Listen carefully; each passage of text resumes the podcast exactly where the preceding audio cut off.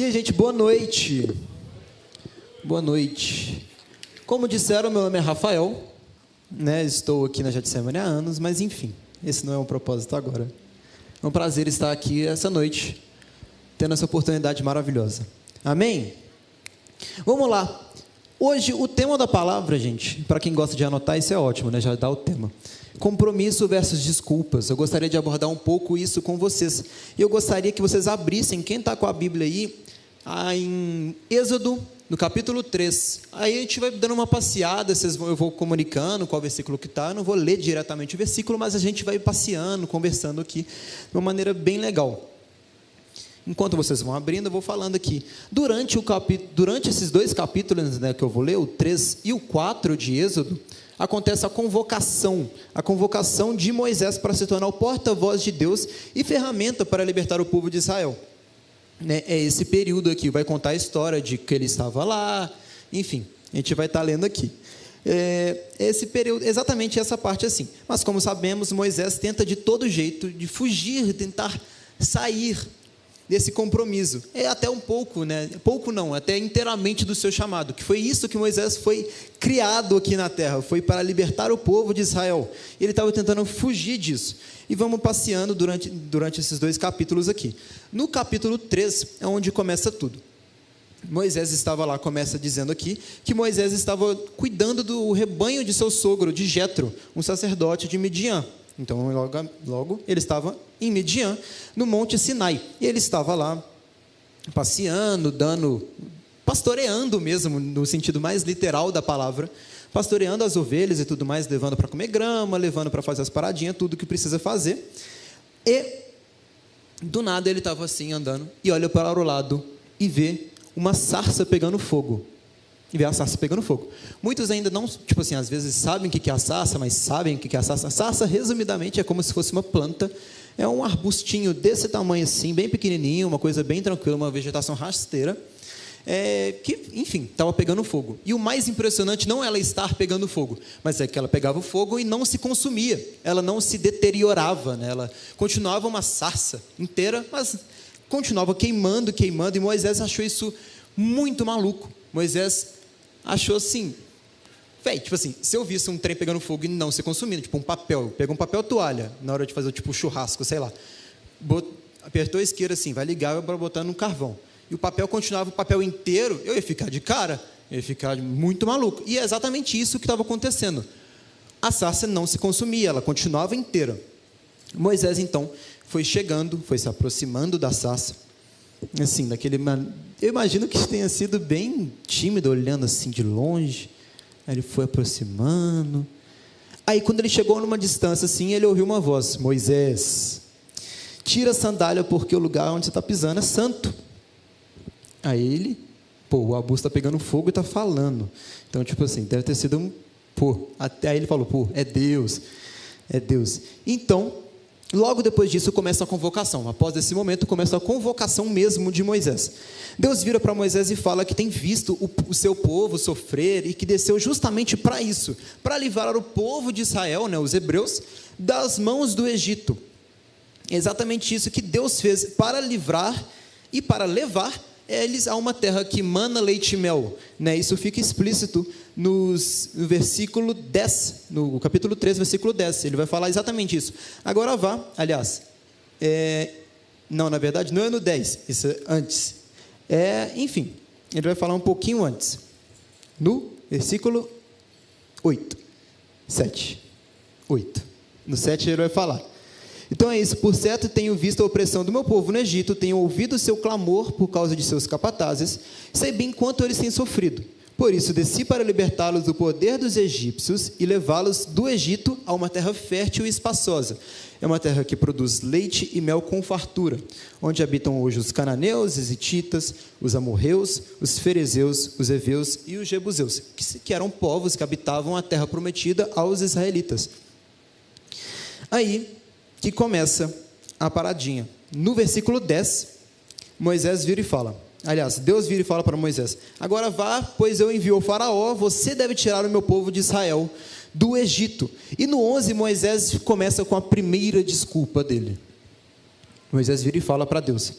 Moisés, porém, disse a Deus: Quem sou eu para me apresentar ao Faraó? Quem sou eu para tirar meu povo do Egito, o seu povo do Egito? Moisés estava crente que Deus tinha errado, que Deus tinha se enganado nesse. Pô, estava tendo confusão, devia ter muito Moisés na época, e Deus puxou Moisés e ele estava certo que, é, que ele estava certo que não era ele, que Deus tinha errado. Deus, como, quem sou eu? Tanto que ele vira no 11 e fala: Quem sou eu para me apresentar? Quem sou eu para tirar o seu povo? Quem sou eu, Deus? Eu sou cara aí que deu que cestinho e tudo mais foi parar na mão da princesa. Quem sou eu? Eu sou ninguém. Deus vira e fala que estará com Moisés aonde ele for, independente de onde ele iria e tudo mais, e já lança uma profecia. Deus vira e fala para Moisés: No futuro vocês, os israelitas estarão nesse monte aqui, nesse monte aqui, me adorando. Deus já lança a profecia para Moisés. E Moisés, ainda não contente, já vira e fala e dá mais uma desculpa. No versículo 13: Moisés disse a Deus: Se eu for israelita, se lhes disser, o Deus de seus antepassados me enviou a vocês, eles perguntarão: Qual é o nome dele? O que devo dizer? E Deus simplesmente dá aquela resposta icônica que provavelmente todos nós já ouvimos. Deus vira e fala assim: ó, fala que eu sou o que sou. Simplesmente isso. Essa é uma das respostas mais malucas que existe. E dá diversas instruções já para Moisés após isso. Já começa a falar: Moisés, você vai fazer, vai fazer isso, vai falar isso com os, com os líderes israelitas, você vai fazer de tal modo, de tal modo. E vai discorrer isso inteiro no capítulo 13, vai terminar o capítulo assim. E no capítulo 4, adivinhem, Moisés vem com mais uma desculpa, não contente com as duas que já deu, vem com a terceira. Moisés vira e fala: E se não acreditarem em mim? E se não quiserem me ouvir? E se disserem, o Senhor nunca lhe apareceu? Ou seja, tipo assim, se falar, Moisés, você está louco, você nunca viu nada, você falou, está contando a história que a sarça pegou fogo, você está viajando. Logo, Deus, para né, arrematar, Deus vira e fala: Ó, se isso acontecer, Moisés, o que, que você vai fazer? Você está com uma vara aí. Afinal, ele estava pastoreando, estava com a vara, andando com a vara. Andando com a vara. Você está com a vara. Pega essa vara, ou cajado, né, depende da, da versão, joga ela no chão. Moisés joga o cajado no chão. E o cajado começa a rastejar. O cajado vira uma cobra. E Moisés deve ter ficado maluco, porque do nada o seu cajado virou uma cobra. E aí sei lá, ele com sua, não sei como é que chama, fobia de cobra, cobrofobia, não sei. Não sei como é que chama. Mas enfim, ele deve ter ficado espantado e depois Deus vira e fala: pega a cobra pela cauda. Aí ele pega a cobra pela cauda e vira um cajado novamente. Deus fez um milagre, fez uma transformação. E também, como ainda como garantia, Deus vira e fala: pega a sua mão, coloca. Está até com uma sobreposição, vai dar para fazer. Pega a sua mão, coloca debaixo assim da sua, da sua roupa, assim, né? E tira. Quando ele tirou, a mão dele estava leprosa. Gente, é lepra hoje em dia tem cura, é uma coisa que né, a ciência conseguiu desenvolver e tudo mais, e hoje tem cura. Mas antigamente não tinha cura, então a lepra era tipo assim: pegou lepra, morreu, e enfim, já era. A mão do cara saiu com lepra, deve ter saído com toda pálida, enfim com feridas na pele, né? Que lepra traz isso, traz feridas, pedaços assim, aquela coisa podre mesmo. Moisés deve ter ficado. Eu ficaria em choque se eu pusesse minha mão aqui e saísse com lepra. Tipo assim, imagino que ele também ficou escandalizadíssimo. Depois pôs assim de volta, tirou e estava sem lepra. Isso já é, velho, fazer isso na frente de todo mundo e ninguém acreditar. Moisés Ainda não contente, veio com sua penúltima desculpa. No versículo 10 do capítulo 4, Moisés disse assim: Ó Senhor, não tenho facilidade para falar, nem antes, nem agora que o Senhor falaste com teu servo. Não consigo me expressar e me atrapalham com as palavras. Deus, assim, com toda a sua paciência, porque muitos de nós já teria perdido a paciência já com Moisés. Eu mesmo, porque quatro vezes já a mão ficou com lepra e tirou lepra, enfim. Moisés vira e fala: Deus, eu resumidamente, Deus, eu sou gago, eu não consigo falar, eu tenho atrapalho com as palavras, eu não tenho problema, sei lá o quê. E Deus simplesmente começa a falar. No versículo 11: Quem forma a boca do ser humano? Quem torna o homem mudo ou surdo? Quem o torna cego ou faz ver? Por acaso não sou eu o Senhor? Agora vá, eu estarei com você quando falar e o instruirei a respeito do que deve dizer. Moisés ia ser apenas um instrumento, porque quem faria tudo seria Deus. Moisés estaria apenas um instrumento, porque Deus estaria com ele. Mas no versículo 13, para terminar, Moisés vem com a súplica, com a sua quinta e última desculpa, com um pedido desesperado, vira e fala: Por favor, Senhor, envia qualquer outra pessoa. Envia qualquer outra pessoa. Isso é até estranho pensar, tipo, em qualquer outra pessoa. Tipo, você vê que Moisés estava num nível de desespero 100%. Moisés não queria que fosse ele. Mas o restante vocês já sabem da história que Moisés foi e, enfim, Deus convocou Arão para ir junto com Moisés e Moisés foi, Arão ia junto. Enfim, Moisés cumpriu o seu propósito no final, ele cumpriu o seu chamado, fez o seu chamado. Mas eu queria só tentar a esse pedacinho aqui para conseguirmos continuar. E agora eu, eu, vamos pegar um exemplo de, um, de uma outra pessoa. Uma pessoa que na hora da convocação não amarelou, por assim dizer. Isaías. No Isaías 6, capítulo 6, verso 1 ao 8, vai dizer exatamente essa parada da convocação de Isaías. Vai dizer assim: No ano em que rei Uzias morreu, e eu vi o Senhor.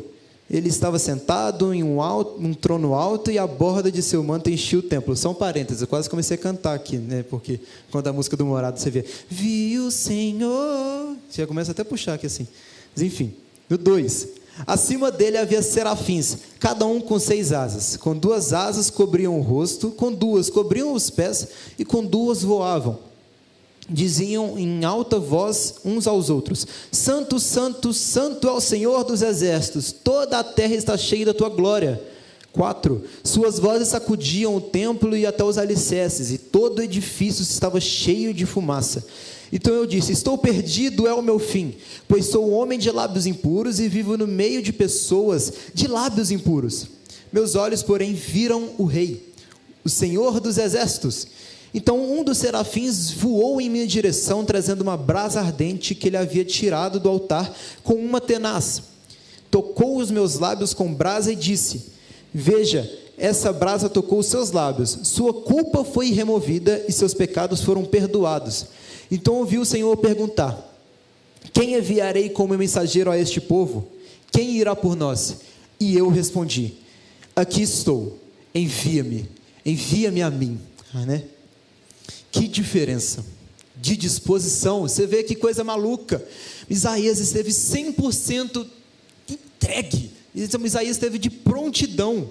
se você for pensar, olhar assim, você vê que não foi nenhuma convocação direta a Isaías, porque Deus vira e fala: Quem enviarei como mensageiro este povo? E Isaías, encantado com a, com a a presença de Deus, véio. olha o que, que ele viveu, ele viu o anjo descendo, tocando com a brasa na sua boca, perdoando e tudo mais, ele encantado com a glória divina, ele fala, Deus, estou aqui, me envia, eu quero ser esse mensageiro que vai espalhar as tuas boas novas, eu quero ser, eu quero ser, não teve desculpa, não teve Deus mais aquilo, eu estou em pecado, aquilo. ele vira e fala: Deus, estou em pecado. Deus fala: Tirei seu pecado, tirei, meus lábios são impuros, purifiquei seus lábios.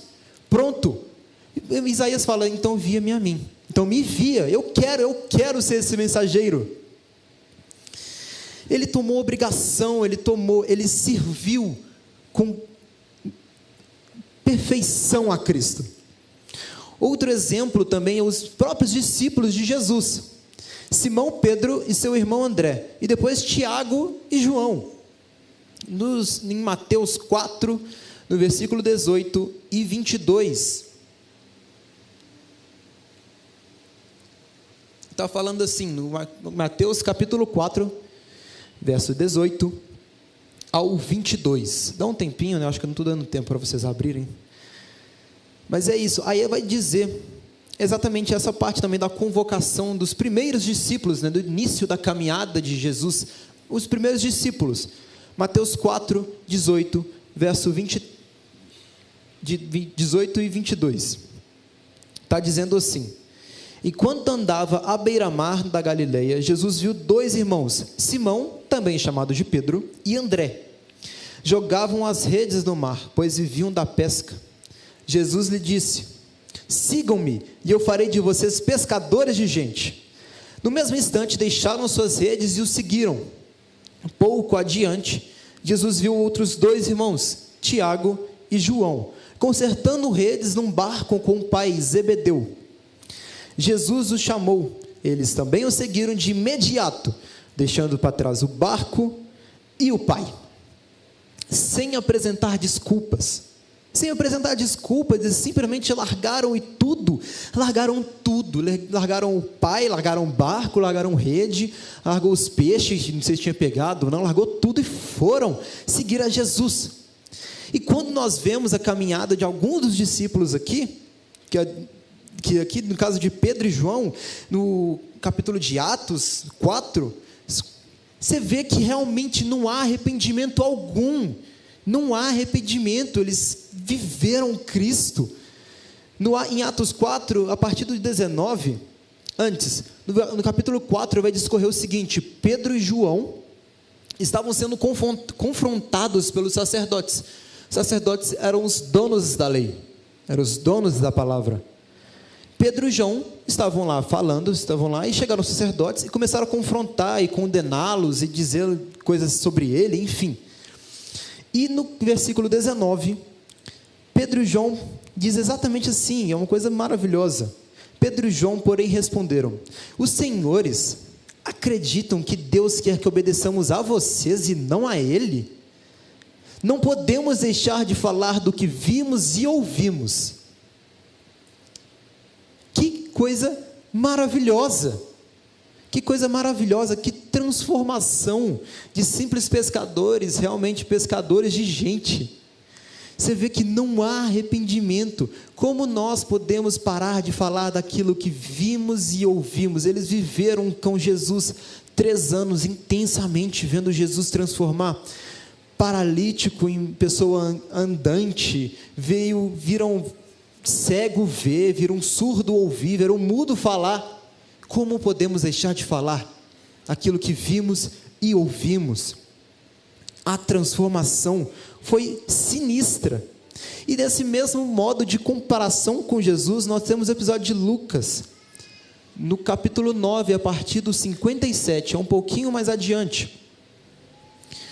No, no capítulo de Lucas 9, verso 57, nós temos a história de, de algumas pessoas que meio que estavam lá e se candidataram ou foram chamadas por Jesus para serem seus discípulos. No 57, vai dizer assim: Quando andavam pelo caminho, alguém disse a Jesus: Eu seguirei aonde quer que eu vá. Jesus respondeu: As raposas têm tocas aonde onde morar e as aves têm ninhos, mas o filho do homem não tem sequer um lugar para recostar a cabeça. No 59. E outra pessoa ele disse: Siga-me. O homem, porém, respondeu: Senhor, deixe-me primeiro sepultar o meu pai. No 60, Jesus respondeu: Deixe que os mortos sepultem seus próprios mortos. Vocês, porém, devem ir e anunciar o reino de Deus. Outro ainda disse: Senhor, eu o seguirei, mas deixe que antes eu me despeça da minha família. Mas Jesus lhe disse: Quem põe a mão no arado e olha para trás não está apto para o reino de Deus. Sem desculpas nos apresentemos sem desculpas. Sem desculpa alguma. Sabemos que o ser humano é um, é um trem complicado, o ser humano. A carne odeia realmente um compromisso, principalmente quando esse compromisso te faz estar ligado a algo que exclui você de outras possibilidades de liberdade. Isso não só Moisés, ou como esses candidatos a discípulos. Isso não somente eles, mas toda a humanidade. Tantos que Muitos não gostam de estudar. Quem está no colégio ou quem está na faculdade não gosta de estudar, que é uma obrigação. Porque quem faz faculdade principalmente bate quarta à noite, trabalha de dia, estuda à noite, quarta-feira você queria, sei lá, jogar bola com seus amigos, você não pode, porque você tem que ir para a faculdade. Ou você tem que fazer outra coisa, você, tem, você gostaria de fazer, de, de simplesmente jogar um videogame, mas não pode. Você gostaria de sair com os amigos, brincar, resenhar e tudo mais, mas não pode, porque você firmou um compromisso. Então muita gente não gosta de estudar. Não pelo fato simplesmente de estudar, mas porque aquilo vai te. De, você precisar dedicar um tempo àquilo. Ou mesmo a academia. A academia, quase ninguém gosta de academia verdadeiramente. No início, depois de três anos de, de meter o, o shape, começa a gostar.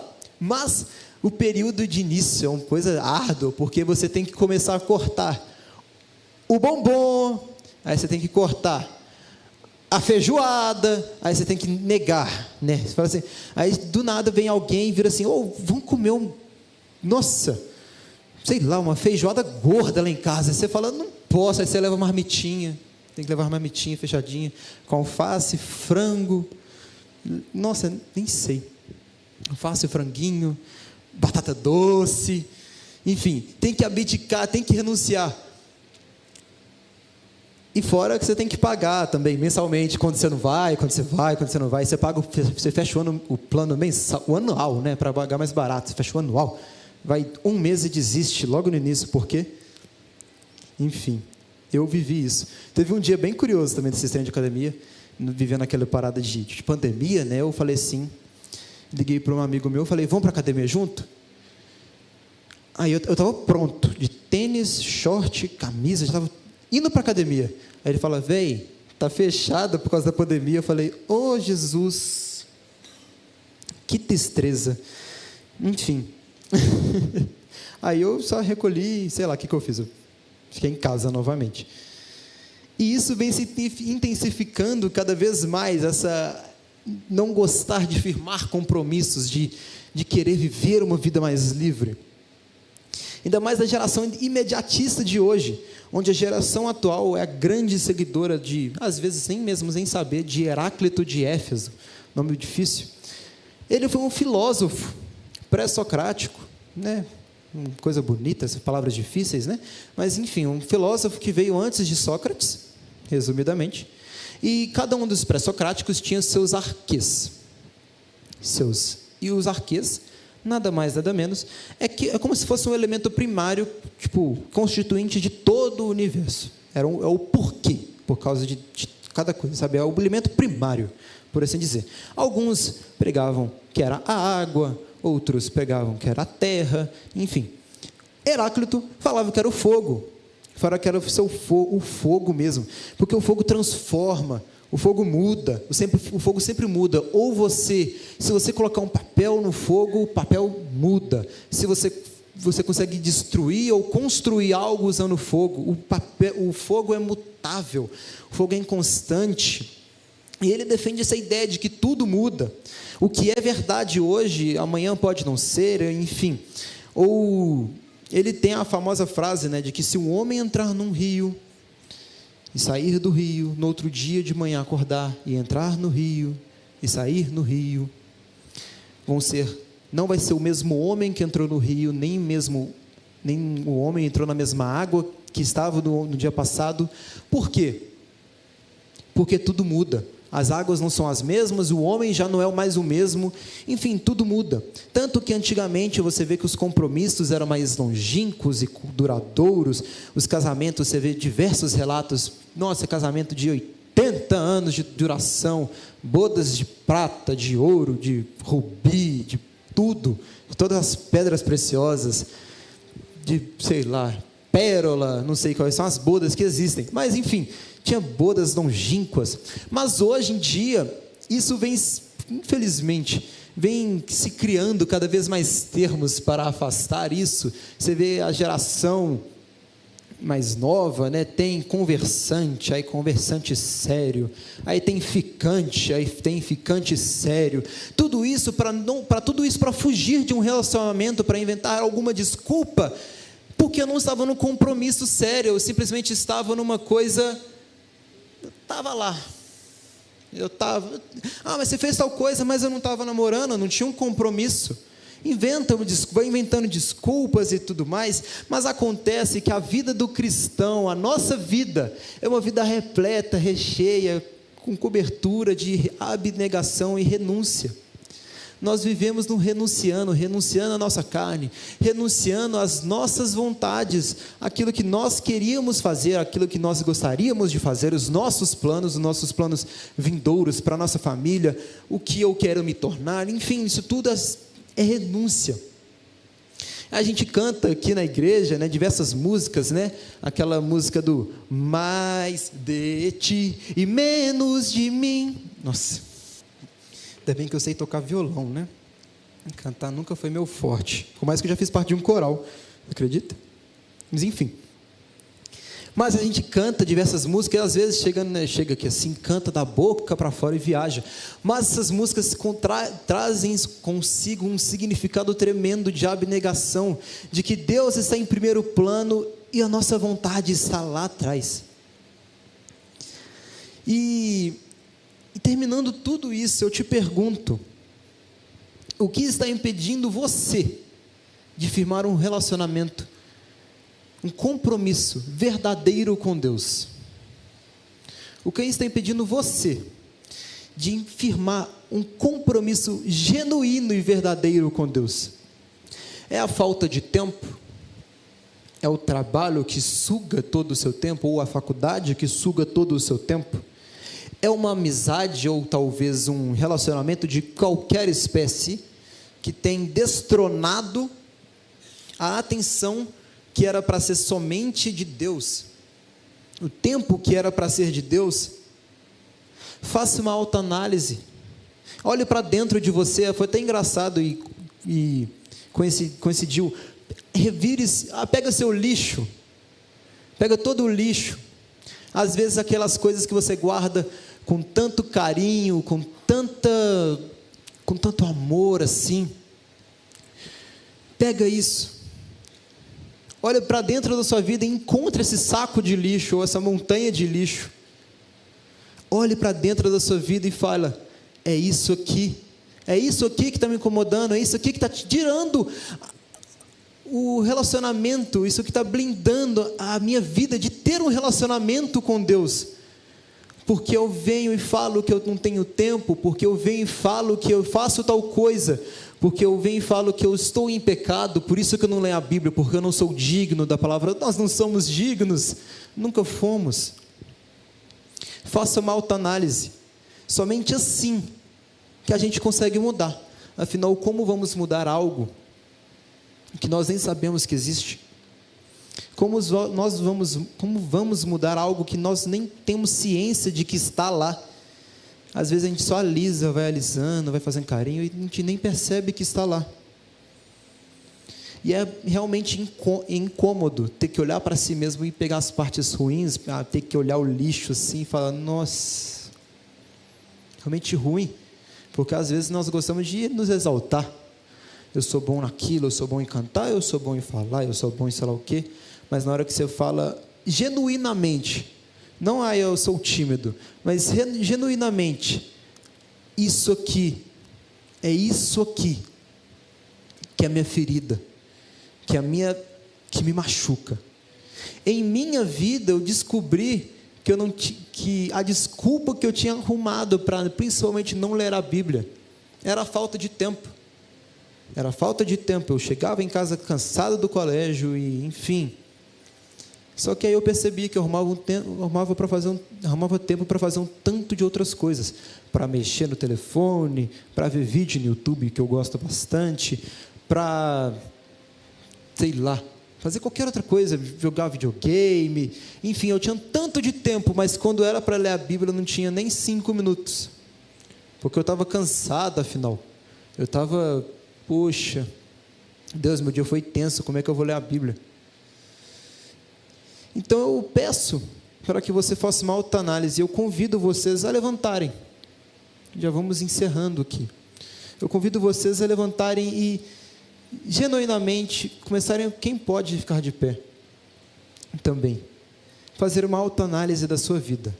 Hoje, dia 26 de agosto, olhe para a sua vida genuinamente e veja o que está te impedindo de criar um relacionamento verdadeiro com Deus. Um relacionamento genuíno. Porque quando você vê a história de Pedro, quando você vê a história de Moisés, ou quando você vê a história de qualquer outra pessoa que firmou um relacionamento com Jesus, você vê que a vida só melhorou, a vida começou a crescer e melhorar e tudo mais. Então, por que nós fugimos dessa realidade? Por que nós fugimos do amor de Deus? Como vamos fugir do amor, da graça de Deus? Então, olhe para dentro de si, pega seu saco de lixo e desfaça dele, não um pedaço dele, não um pedaço do saco de lixo, não um lixo sim, outro não.